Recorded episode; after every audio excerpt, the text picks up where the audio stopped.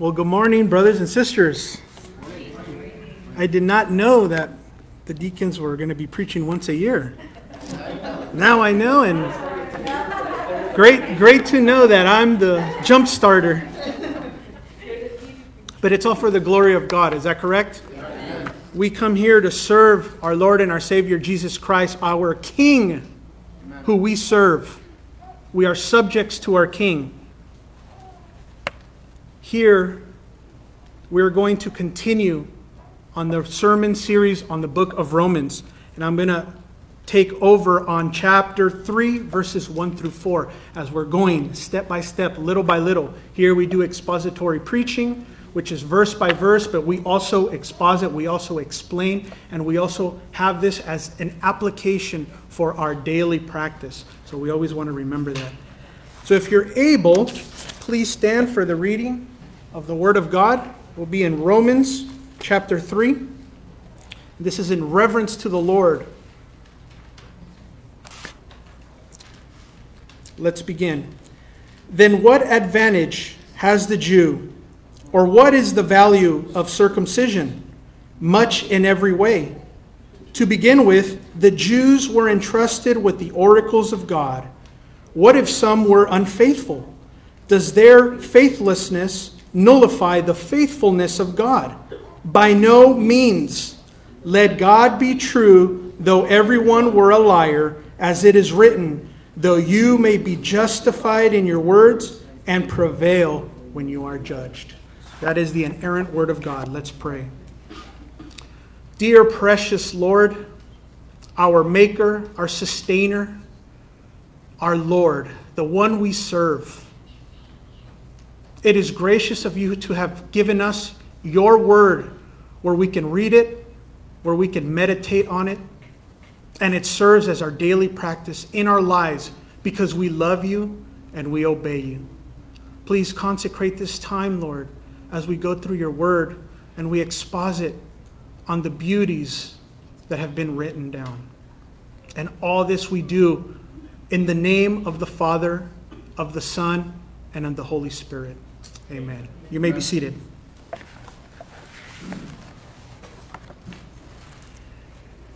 So, as we've been going through the book of Romans, we're seeing a systematic breakdown of why the world cannot achieve salvation on their own. It has to be a work of the Holy Spirit in the hearts of man. And that's the beauty of it because if God were actually partial, what would he find in us that would grant us salvation? There would be nothing. Here, with the Lord working in us, he is giving us the gift. And we're going to see how Israel, who was given the oracles of God, who had the advantage, who had the covenant, how they rebelled. And ultimately, it shows that the Holy Spirit had not worked in all of Israel, the entire nation, but there was always a remnant. Those were the called out ones. And that's what now we call the church. So we're going to go through these four verses. As first, we're going to look at the survey of Israel, kind of a brief history of Israel, what the Lord did and how he worked with them and how they responded. Then we're going to see how God works in covenants. Our Lord has been gracious enough to make covenants with us where he keeps them, even though at times we do not keep that covenant. We're going to see how God gave them the oracles as a rule of life, and how instead of following them and obeying them because they loved God, they turned them into a burden and into traditions of men. We're going to see God's faithfulness in his promises. And that is one of the greatest things that we have that we know that God is faithful while we are faithless sometimes, and actually a lot of the time. I know that in my life sometimes, and either an anxiety or something that's going on, and I'm like, what am I going to do? How am I going to how am I going to get out of this? and instead of giving it straight to the Lord and saying, Lord, I am called to do what is right, and you take care of the rest and guide me with your Holy Spirit and with your word. And then we're going to see God's justice in his judgment. Because God is perfect, he is holy, and his justice is true, correct, and right, even when he judges his people and the world. So, to begin with the survey of Israel, we're going to begin with the certain section of verse 1 where it says, Then what advantage has the Jew? And you ask yourself, Well, what advantage does the Jew have? They were given a lot. God worked with them. Sometimes, even with Moses, it was face to face, and the people saw the miracles. Yet they looked at those miracles and they were still rebellious and still hardened in their hearts. And I want to give kind of a breakdown because as Paul is writing this, he was a participant in persecuting the church. He was a man who, out of conviction of his Jewish faith, said, This is a sect, this is incorrect. How could, how could Jesus be the Messiah? We need to stop them. And he was even given authority to arrest them and possibly send them to capital punishment, in other words, killing them. And look at the turn. He has seen the light. The Lord revealed himself. But before the Lord revealed himself to Paul and changed his heart and his nature to love Christ, he was a witness and really sort of like a, an unofficial leader of a stoning of the first martyr of the church, our brother Stephen. I can call him my brother because he is my brother in Christ. And he's still alive today. Why? Because he's in heaven in the beatific vision with the Lord. So let's go to Acts 7 2 to 3. This is Stephen. He's going to give a brief survey of Israel. And I'm not going to hit all the verses, but I want to point out certain ones, the more important ones, in my opinion, in terms of how they deal with the verses that we're looking at. And here it says, And Stephen said, Brothers and fathers, hear me. The God of glory appeared to our father Abraham when he was in Mesopotamia, before he lived in Haran, and said to him, Go out from your land and from your kindred and go into the land that I will show you. And here you see how the Lord worked with this man, this pagan, this idolater, and he chose them and he picked them out, plucked them out of idolatry to love and serve God, the true God, the only God, as we learned in the Sunday school. That already is a merciful and gracious act of the Lord. He didn't choose him because, oh, you know what, Abraham, he's rich. Let's choose him. Or, wow, he's got faith. He didn't have anything. He didn't even know God existed. He was living in his own world, an idolater with a lot of money. And God said, I'm going to use you and I'm going to build a nation. Let's go to Acts 7 5 through 6. Here's Stephen again saying, Yet he gave him no inheritance in it, and that is the land, not even a foot's length, but promised to give it to him as a possession and to his offspring after him, though he had no child. And God spoke to this effect that his offspring would be sojourners in a land belonging to others, who would enslave them and afflict them for 400 years. Here the Lord is saying, I've made you a promise of an inheritance of a land. I'm not going to give it to you. I'm going to give it to your offspring. And before that, I'm going to put you guys to the test. 400 years, you're going to be oppressed by a king, by another pagan nation. What will you do for God? Will you love him? Will you obey his commands? See, here we're seeing little by little how God works. He tests his people. And we are called to do what is right and obey, even when sometimes we're in despair. Amen to that. Now, as that was happening, Stephen is now going to jump to Joseph. So, in the time between Abraham and Joseph, there are what we call the patriarchs. We have, uh, we have Isaac and we have Jacob, who is renamed Israel. And Jacob has 12 sons, and one of them is Joseph. But there is a jealousy that is arising with Joseph from his brothers. And here Stephen speaks in Acts 7 9 through 10.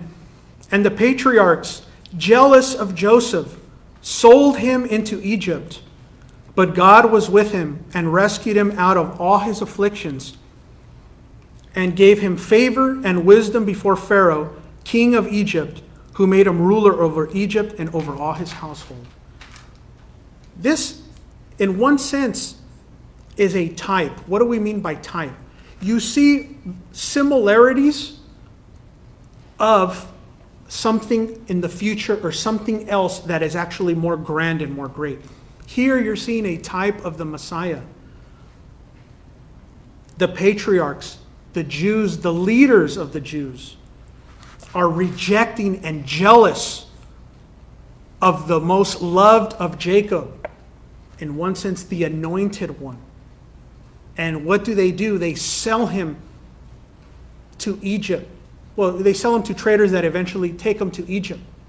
They could have killed him, but God intervened in that and did not allow him to be killed and was sent to Egypt for a specific purpose.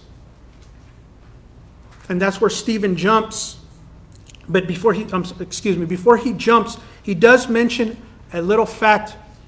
He says in verses 11 through 13, Now there came a famine throughout all Egypt and Canaan, and great affliction, and our fathers could find no food. But when Jacob heard that there was grain in Egypt, he sent out our fathers, those are the patriarchs, Joseph's brothers, on their first visit. And on the second visit, Joseph made himself known to his brothers, and Joseph's family became known to Pharaoh. Here we see in the survey of Israel how now the Jews have come to be part of Egypt, and they're given a land because of the faithfulness of Joseph. And then God, as he sends a famine, this is what brings the Jews down to Egypt to be tested and eventually oppressed for 400 years. Stephen jumps then to Moses in verses 35 and 36, where he says, This Moses, whom they rejected, saying, Who made you a ruler and a judge? This man God sent as both ruler and redeemer by the hand of the angel who appeared to him in the bush. This man led them out, performing wonders and signs in Egypt and at the Red Sea and in the wilderness for 40 years. So, as Egypt was oppressing the people of God, this Moses, as we all know the story, we've all seen the Ten Commandments, and I think also the Prince of Egypt, it comes out in there. He is spared from death. His mother puts him in a basket, which in the Hebrew it says in an ark. That should take us back to, to the ark, Noah's ark. That's just a kind of a type, a, a symbol. He was spared. Pharaoh's daughter found him, and he became part of Pharaoh's family. He was not involved really with the Jews very much. And one day he decided to go out there. He witnessed a fight. He got involved. He killed someone. Then later on, he came out and he's trying to stop another fight. And that's the reason why they say, Who made you a ruler and a judge? Because this Moses comes out there and he's trying to stop them. And they're like, Who made you a ruler and a judge? And because of this, he flees. But the Lord brings him back because he has a purpose for Moses. Moses is another type of Messiah He's the one that's going to redeem Israel out of Egypt. And that's why he says, This man led them out performing wonders and signs in Egypt. And he and they were in the wilderness for 40 years. And as Stephen is breaking this down, you got to remember he's he's being oppressed. He's being attacked. And eventually they will stone him, but he's going through all this because he's convicting the leaders of Israel, and one of those is Paul. Then let's jump down to verses 45 and 47. Our fathers in turn brought it, and that is the tabernacle, in with Joshua when they dispossessed the nations that God drove out before our fathers. So it was until the days of David, who found favor in the sight of God and asked to find a dwelling place for the God of Jacob. But it was Solomon who built a house for him.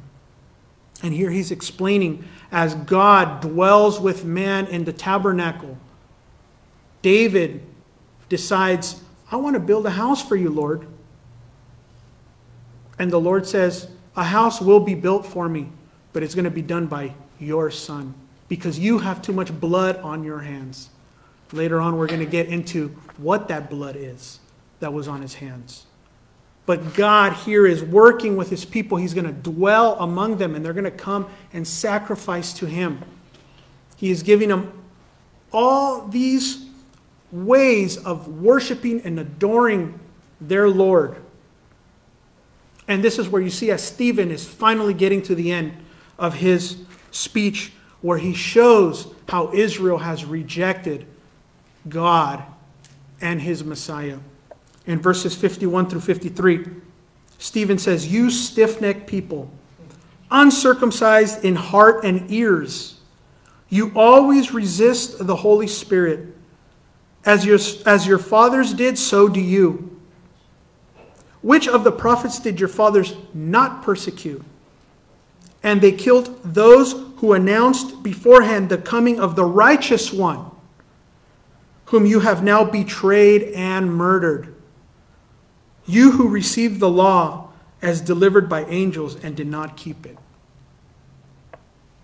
That is the conviction that is being given to Israel, saying, You've continued to reject those that I have sent to you. That's the Lord, those that the Lord has sent to you.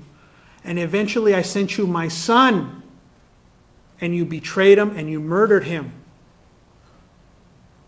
So you ask yourself, what advantage has the Jew? They had all the advantages. And they rebelled.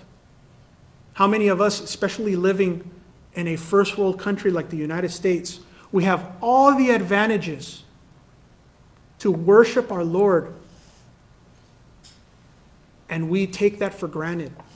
And it's not until the Lord has to do something drastic in our lives for us to come back. Some already Christians who have fallen into a backslidden state, and those that were never really Christians and they were just professing Christianity, but they weren't really Christians. The Holy Spirit was not guiding their heart. That should be the conviction that we see when we read these things as they apply to our lives. Now, in the second point, I want to show how God works in covenants. As mentioned before in the last sermon, our pastor was going through circumcision and how it's the sign of the covenant. And that's that we see, as Paul writes in the first verse of chapter 3, he says, Or what is the value of circumcision? And I would like to cite for you Genesis 17 10 through 11.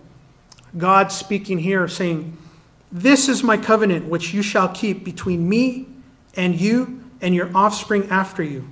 Every male among you shall be circumcised. You shall be circumcised in the flesh of your foreskins, and it shall be a sign of the covenant between me and you.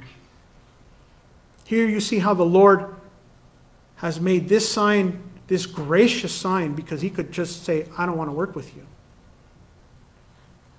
He has given them a sign of a covenant that they are supposed to keep. And we know that the Lord keeps it faithfully because our God is perfect, pure, and holy. And Paul elaborates on this covenant.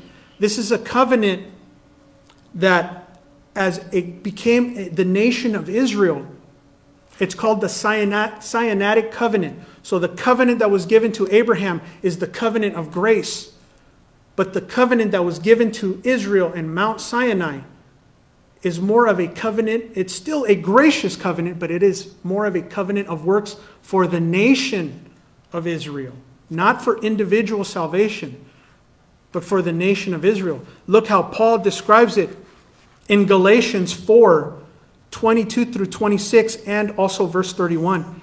He says, For it is written that Abraham had two sons, one by a slave woman and one by a free woman.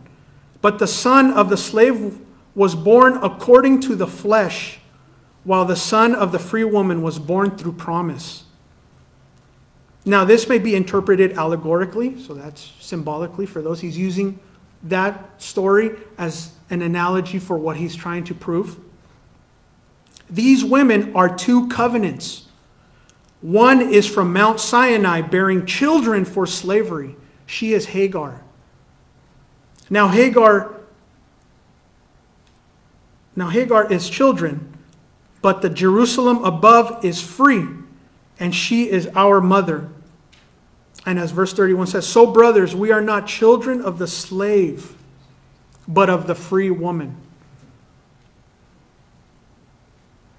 Israel, individually, individual people were under the covenant of grace, that circumcision of the foreskin that should lead to should be a symbol and a sign of the circumcision in the heart. But as a nation, they had the Sinaitic covenant. This was a covenant, as you see, we'll see here in Exodus 24 6 through 8, where God gives them this covenant as a nation to follow, to obey. But always were the people of God individually saved through the covenant of grace. Looking forward to the Messiah are the Old Testament saints. And now we look back to our Lord and our Savior Jesus Christ, our faith in Him as salvation. So read here in Exodus 24 6 through 8. And Moses took half of the blood and put it in basins, and half of the blood he threw against the altar. Then he took the book of the covenant and read it in the hearing of the people. And they said, All that the Lord has spoken, we will do, and we will be obedient. And Moses took the blood and threw it on the people and said, Behold the blood of the covenant that the Lord has made with you in accordance with all these words. So here you see the people have stated as a congregation, as a nation, that we will do what the Lord has spoken and we will be obedient. But they were not. As a people, they were not. We continue to see the rebelliousness of the Jews, of the nation of Israel. They were given all the advantages, they were given the covenants, and they still rejected our Lord. But the Lord made them a promise. In Jeremiah 31, 31 through 32, where he said, Behold, the days are coming, declares the Lord, when I will make a new covenant with the house of Israel and the house of Judah not like the covenant that I made with their fathers on the day when I took them by the hand to bring them out of the land of Egypt. My covenant that they broke, though I was their husband, declares the Lord. Here, the Lord, in his gracious, good pleasure, is telling the people of Israel, I'm going to reestablish and make a new covenant with you as a reestablishment of the covenant of grace because that covenant that was given to you when I held your hand and took you out of Egypt, that covenant on Mount Sinai, you broke. Do you see now how God is faithful even when we are faithless? That's what we need to take. That needs to be in the background of everything that we're talking about. Now, the Jews were given the oracles of God as a rule of life, as we've, we've spoken about. And that's mentioned in verse 2. And for context, I'm actually going to read verse 1 and 2, where it says, Then what advantage has the Jew, or what is the value of circumcision? Much in every way. To begin with, the Jews were entrusted with the oracles of God. The Jews were given these oracles. And what did they do? They distorted them. They brought in traditions of men. And then they started to talk about something called the oral law, something separate from the law that God have given, had given them. And that's what the Pharisees were speaking about. And eventually, that is what has morphed into the Jews of today. They look more at the oral law than they do at the written law.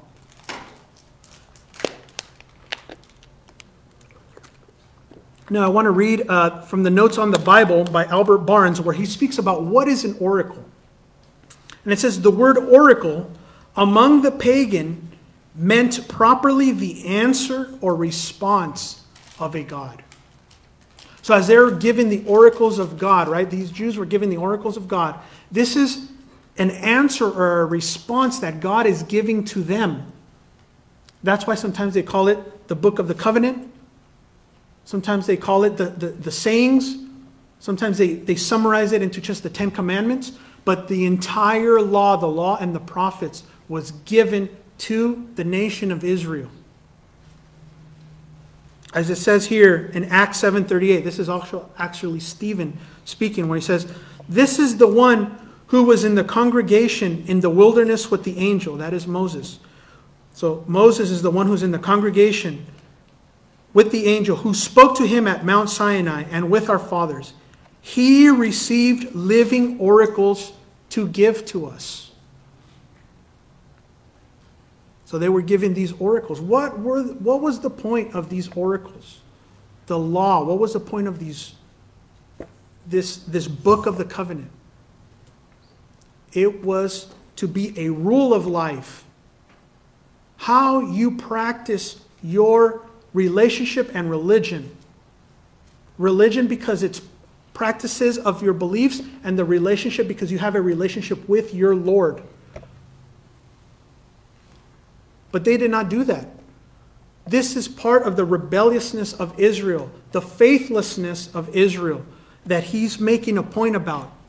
Paul is continually speaking. First, he was speaking about the Gentiles, and now he's giving it to the Jews. He's really letting them have it because they think they're superior. They think they have an advantage.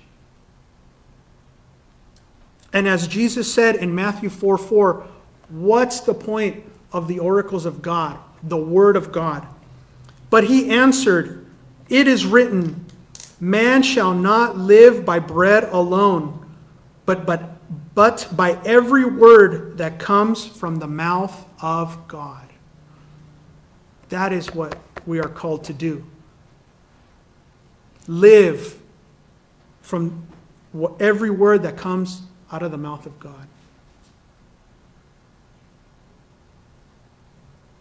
And the Jews, Israel, was rejecting this. Some didn't even know it. The leaders were rejecting it for them. And they were just following because they were not reading their Torah. They were not reading the Old Testament, the Tanakh. They were putting their faith in their leaders and doing what they said. Is that what we're supposed to do? Or are we supposed to read our scriptures and test those that are speaking about the Word of God? Testing me, testing our pastor, testing our deacons. That's what we're called to do because we live by the Word of God, not by the Word of man. Amen? Now let's go to God's faithfulness in his promises. God has always been faithful. We need to remember that. No matter how bad it gets for some, and I haven't even experienced much. Being here in the United States, I haven't experienced much. There's so many that have experienced hunger, homelessness, attacks, They're afraid that wherever they are, they're going to be persecuted and killed. And here in the United States, what do we worry about? What am I going to eat later today? Am I going to have warm water because somebody else used all the hot water? That's what we're worried about here in the United States and in many other first world countries. When it gets bad, when you feel complete despair, you need to remember the faithfulness of our God. So let's continue on with what Paul wrote, verses 3 and 4. What if some were unfaithful? He's speaking about the Jews. Does their faithlessness nullify the faithfulness of God? By no means. Does anything cancel out the faithfulness of God? No, it doesn't. As Paul also wrote to Timothy in 2 Timothy 2:13, he said, "If we are faithless, he remains faithful, for he cannot deny himself." What does that mean? He cannot deny himself. Because God always keeps his promises. He is faithful, he is just, he is holy, he is perfect, he is good, he is everything that we are not. He cannot deny himself. And this is the wonderful affirmation of assurance that we have from our Lord that although we are called to endure and be faithful, salvation does not rest ultimately on our faithfulness, but upon the perfect faithfulness of Christ. The Christian hope is rooted firmly in God's unchanging character and his unchangeable redemptive purpose for his elect. We are to trust in God. He does not change the theologians like to use the word immutable, which has many different facets to it. But one of the main facets is God does not change in anything that is who He is, His attributes. From eternity past, He is perfect, holy, righteous, just, pure, omniscient, omnipowerful. The list of attributes, just go down the list always been. They have never changed. And if we believe that, when we're going through trials, when we're in despair, when we're sad, when we're depressed, do we really believe that? The Jews didn't, unfortunately. The majority of the Jews, the ones that were not part of the remnant of Israel, did not believe that. And they had the oracles of God. Is that us too? Is that the church? That's where we need to have our hope. As Christians, our hope is in our God who does not change. He keeps his promises. He has told us by assuring us that if we are saved and we are justified, we will be glorified. And we will be with our Lord for all eternity, worshiping him and in fellowship with our spiritual family. That's the promises of God. So that begs the question as we go to the next point Is God just in his judgment?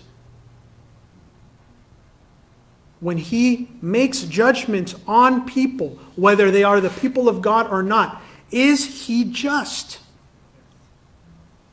Of course, the answer is yes, he is. He is never changing. His justice is perfect. As Paul ends verse 4, where he says, Let God be true, though everyone were a liar, as it is written, that you may be justified in your words and prevail when you are judged this is an interesting statement if you really, really get down to it. I didn't notice it the first probably three, four times that I've read it in my life until now that I'm really going through it. And it goes, What do you mean prevail when you are judged? Who's judging God? That's an interesting statement. So before we get to what this entails, Paul is citing this from Psalm 51. This is a psalm of David, the famous psalm where he is in repentance and in a contrite heart has written this psalm to show us his faithfulness to God. But what does a contrite heart mean? We have two words, right? Contrition and attrition. Sometimes, you know, we're like, what, what does that mean? Attrition is when you're sorry because you were caught. As you see many times, especially like in Hollywood, these people that were caught doing something and they're, they're sorry. But are they really sorry? They're just sorry because they got caught. But what is contrition? Contrition is true sorrow and repentance for what you have done. And in the context of God, which should be everything anyway, but unfortunately not everybody thinks that way. When it comes to God, are we really sorry that we have violated his laws? That we have hurt and blasphemed his name with our actions? That's what you got to ask yourself. Are you just sorry because, you know, the brother over there, he caught me that I wasn't doing this or I wasn't doing, or I was doing this that I shouldn't have been doing? Or are you, I can't believe I did this. I violated what God said. That's what we have to remember. We need to have a contrite heart. And that's what Psalm 51 is all about. But why is David so much in sorrow and asking for forgiveness and in repenting what he has done. What did he do? Many know the story of David. He saw a woman showering and he said, I want her. And he went and he had an affair. And to hide his affair, that woman's husband was put in the front line to be killed. I mean, that's pretty much murder, just you didn't do it with your own hands, but you you're the one who's causing it. And in his cover up and all this, nowhere did you see um, him be sorrow, be, be sorrowful for what he's done. Nowhere in the scriptures does it say that until the Lord sends a prophet, prophet Nathan. And that's what we're going to pick up in 2 Samuel 12, 13 through 14. David said to Nathan, after Nathan had explained everything and actually told him in a parable, David said to Nathan, I have sinned against the Lord. And Nathan said to David, The Lord also has put away your sin. You shall not die. Nevertheless, because by this deed you have utterly scorned the Lord, the child who is born to you shall die. This is a very harsh and strong statement.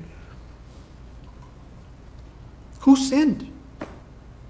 The child didn't sin. Why is a child being put to death? I can tell you that of all the sins that I've done in my life, and of all the sins that my wife has done in, my, in her life, if God were to say, You guys are okay, I'm not going to punish you, I'm going to punish your kids. I don't know how I would react. I don't know how I would feel. I'm sure I would be extremely sad and depressed, but would that lead me to despair? Would that lead me to reject God? Would that lead me to be rebellious and unfaithful to our Lord? I don't want to find out, I'll tell you that. We need to think about this. Is the justice of God, is that judgment that He made, so is His justice perfect and correct and true? By reading this, you find that God is just in punishing and killing to a, to a one sense, not letting him live the child of this affair. That is a strong statement. That's, that's getting to the heart of this matter.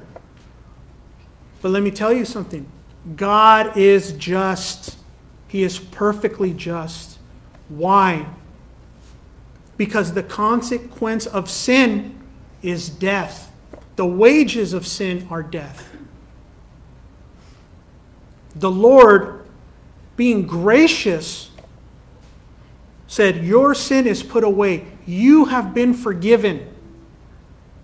And somebody else is taking your place. Does that sound familiar? Do we deserve that? No. We deserve death. Because we violate God, a perfect and holy and righteous God. And that's what Paul is citing. Let's read Psalm 51 4. This is actually the text, the Hebrew from, from David, where it says, Against you, you only have I sinned and done what is evil in your sight, so that you may be justified in your words and blameless in your judgment. Paul is citing the Greek where it actually says, and prevail when you are judged. Do we constantly, and you might not even realize that you are, but we know for sure the world does this. Do you constantly question the judgments of God? Why, God? Why did you let me go through this? Why are these people bothering me? Why did you allow me to fall in that sin? Don't we do that? That is something that we continually do. And here we see that the Lord is blameless in his judgment. And when we're putting him to the test, when we're taking him to court and saying, What are you doing? He prevails when we judge him because God is blameless. He is perfect. He is holy. So he is just in his judgment. So, how do we apply this to our daily practice? We've kind of spoken a little bit of it. First point that I want to make is how Israel is in relation to the church. As God called Israel, and, and we'll see this in Exodus 19 5 through 6, these are God's people who are serving Him and are supposed to then be a witness to the nations. Exodus 19 5 through 6 says, Now therefore, if you will indeed obey my voice, and keep my covenant, you shall be my treasured possession among all peoples, for all the earth is mine. And you shall be to me a kingdom of priests and a holy nation. These are the words that you shall speak to the people of Israel, because he's telling this to Moses. They are to be a kingdom of priests and a holy nation. As we've spoken about many times, what does holy mean? It is separate. It is a cut above. When you separate something for the Lord, that is holy, and it's for the Lord, not for anybody else. That's His due. And He's gracious enough to only allow us to take out certain things in certain contexts.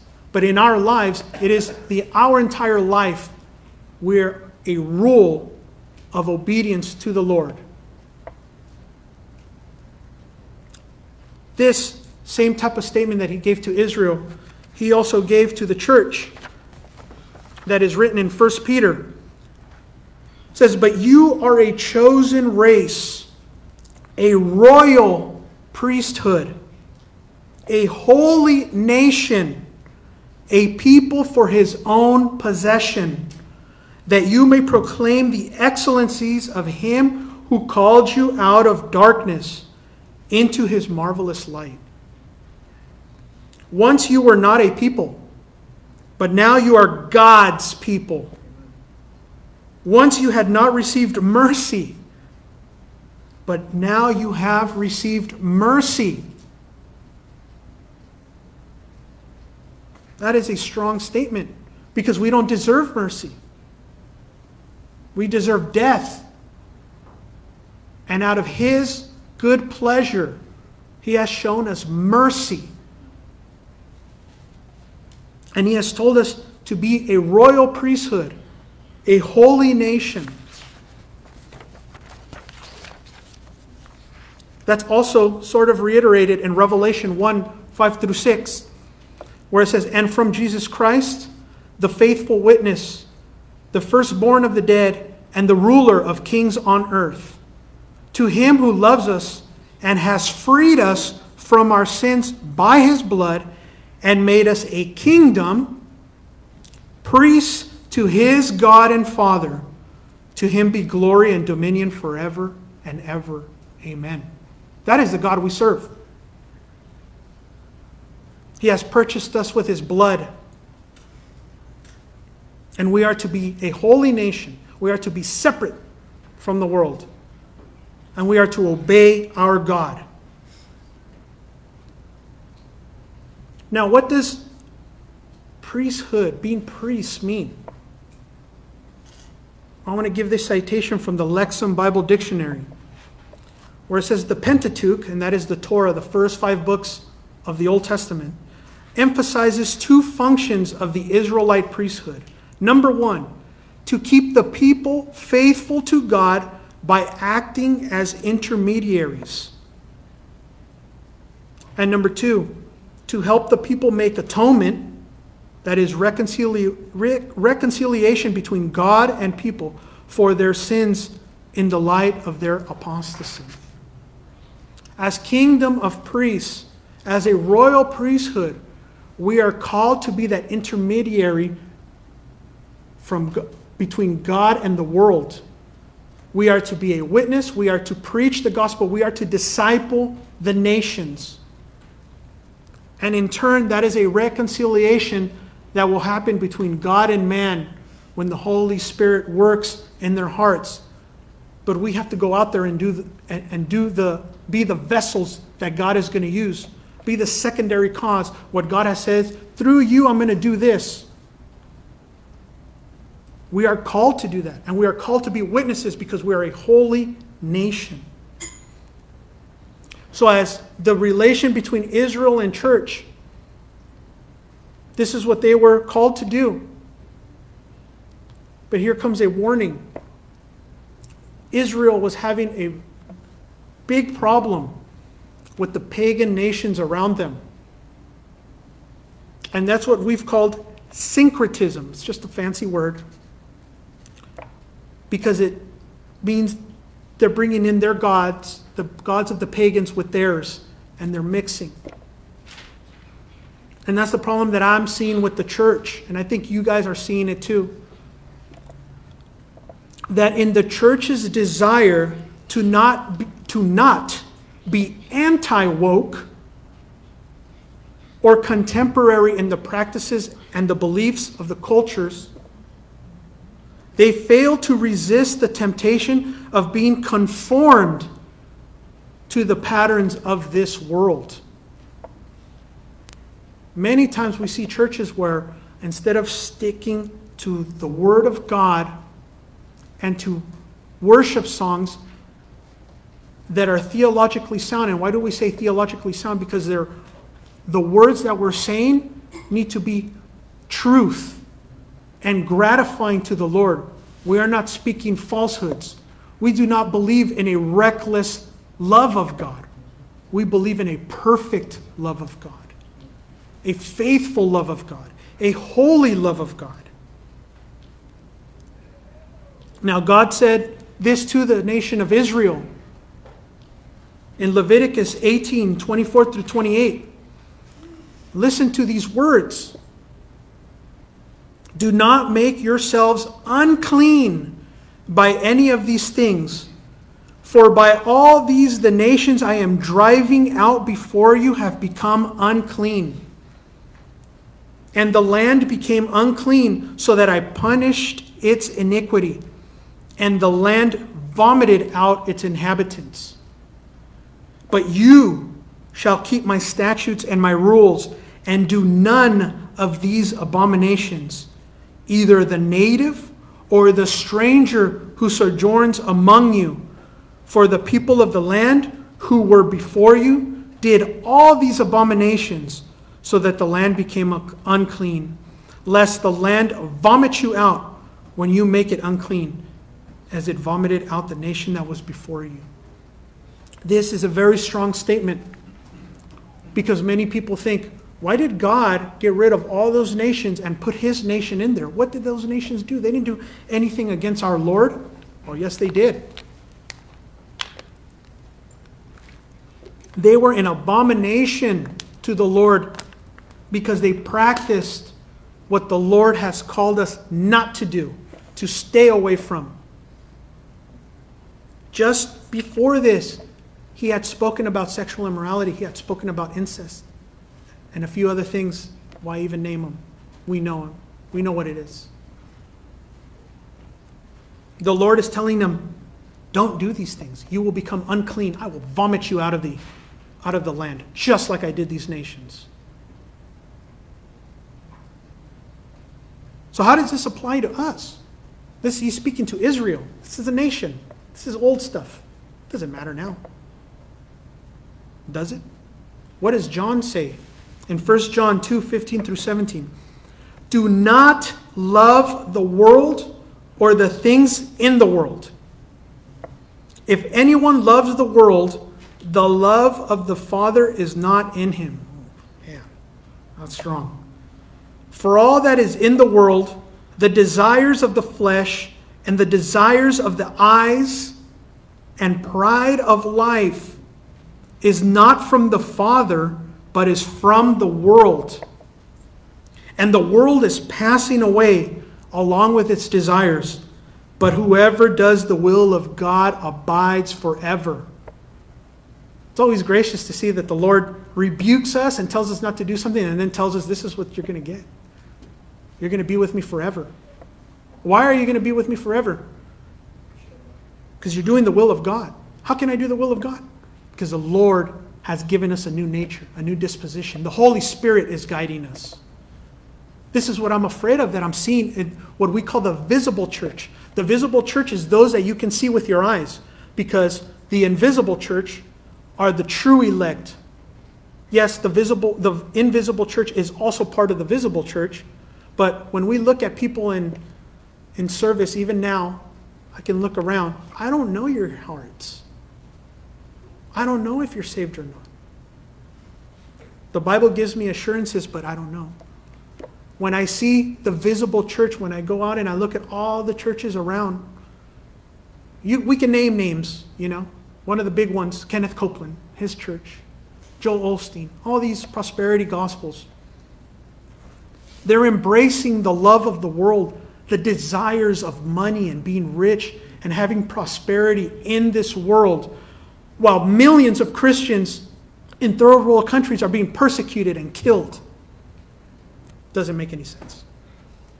That my Bible doesn't say that. My Bible says, abide by the will of God. Do not conform to this world.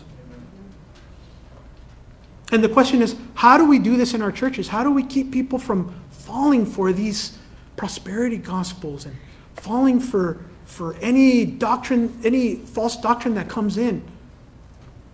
What does Hebrews 5 12 through 13 tell us? For though by this time you ought to be teachers, you need someone to teach you again the basic principles of the oracles of God. You need milk, not solid food. For everyone who lives on milk is unskilled in the word of righteousness since he is a child. What does this mean? Spiritually speaking, if you've been a Christian for five years, you should know more and be skilled in the Word of God than when you were a Christian five months in. If you're a Christian 50 years and somebody asks you, the reformers talked about justification by faith. What does that mean? And you don't know? That's a very big problem because justification by faith is one of the differences between the Protestant churches and the Roman Catholic churches. Right? We know the Trinity. Not everybody can explain it perfectly, and there's incomprehensibility to it because there's just things that God has not revealed in its totality. And our brains can't really understand everything. But we know that God is three in one. Why? Because in the Shema, God says He is one.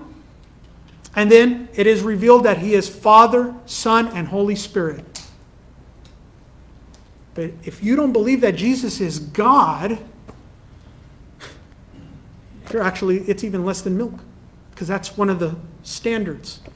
So, what do we need to do? We need to teach our churches, our children, the people around us, and as we bring in and more people come, we need to teach them, first starting with the milk and bringing them up to solid food like a baby.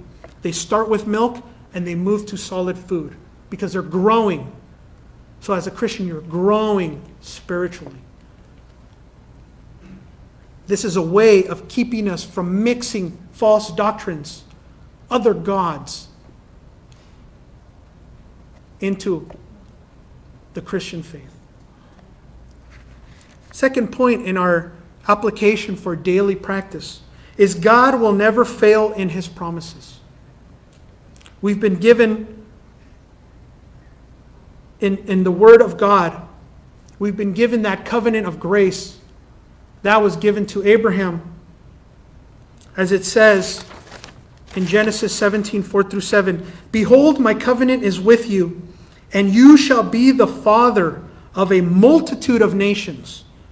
No longer shall your name be called Abram, but your name shall be Abraham, for I have made you the father of a multitude of nations. I will make you exceedingly fruitful, and I will make you into nations, and kings shall come from you. And I will establish my covenant between me and you and your offspring after you throughout their generations, for an everlasting covenant to be God to you and to your offspring after you. The promise given to Abraham, our spiritual father, is given to us. God will keep his everlasting covenant with us and with our offspring. We must not mix the world. But even when we have in our, in our lives, God is faithful in his promises. He can call us and take us out of false doctrine, sin, apostasy, you name it, addictions, anything, because that is God. And as Paul reiterated this in Romans 4, which we will get to in a few weeks from now, where it says, That is why it depends on faith, in order that the promise may rest on grace and be guaranteed to all his offspring, not only to the adherent of the law, but also to the one who shares the faith of Abraham, who is the father of us all. As it is written, I have made you the father of many nations. What is the promise? When he says the father of many nations, Israel was just one nation. So that's not who he's speaking about. He's speaking about all the nations. Now that we are discipling the nations, now that we've been given the Great Commission, the, the faith of Abraham is going out through the entire world, and we are part of it. God is keeping his promises as Paul also said in Galatians 3 28 through 29. There is neither Jew nor Greek, there is neither slave nor free, there is no male and female, for you are all one in Christ Jesus. And if you are Christ, then you are Abraham's offspring, heirs according to promise. That is a beautiful, gracious, merciful statement both showing the faithfulness of God and how merciful He is with us. And as I get to my last point in our application of daily practice, it's God's gracious mercy. We do not deserve it. That's why it is gracious. We deserve death because of our sin, our rebelliousness, and God, in His good pleasure, and His grace, has shown us mercy.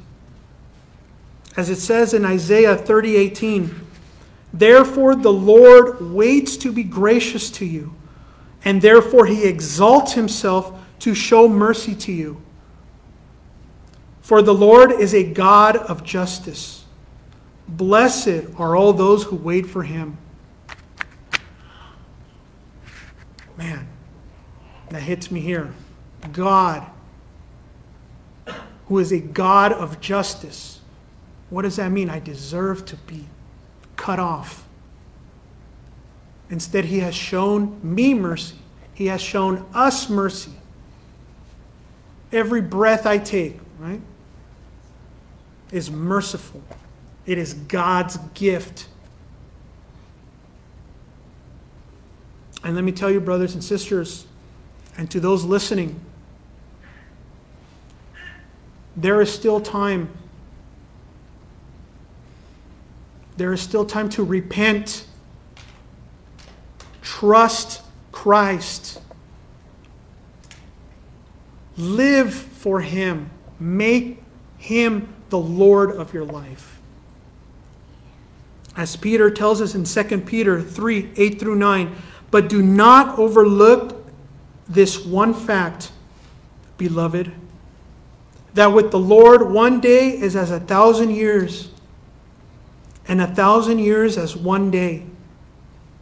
The Lord is not slow to fulfill his promise, as some count slowness, but is patient toward you, not wishing that any of you would perish but that all should reach repentance.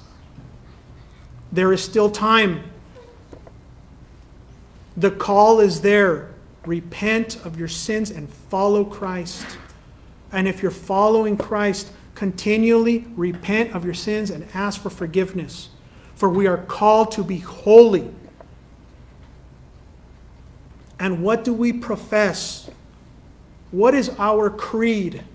What is our statement of faith? What do we believe?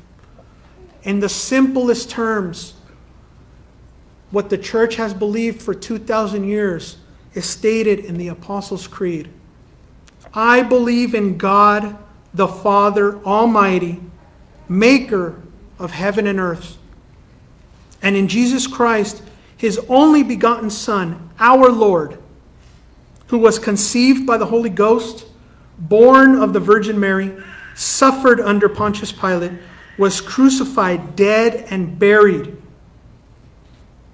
He descended into hell. That is, he took the wrath of God. The third day he arose again from the dead. He ascended into heaven and sitteth on the right hand of God the Father Almighty. From thence he shall come to judge the quick and the dead. I believe in the Holy Ghost, the Holy Catholic Church, that is the universal church in the entire world, the multitude of nations, the communion of saints, the forgiveness of sins, the resurrection of the body, and the life, life everlasting. Amen. That is our creed as a church for the last 2,000 years. So I call you to repent of your sins believe and trust in God and profess this creed, this statement of faith of what we believe. Let's pray.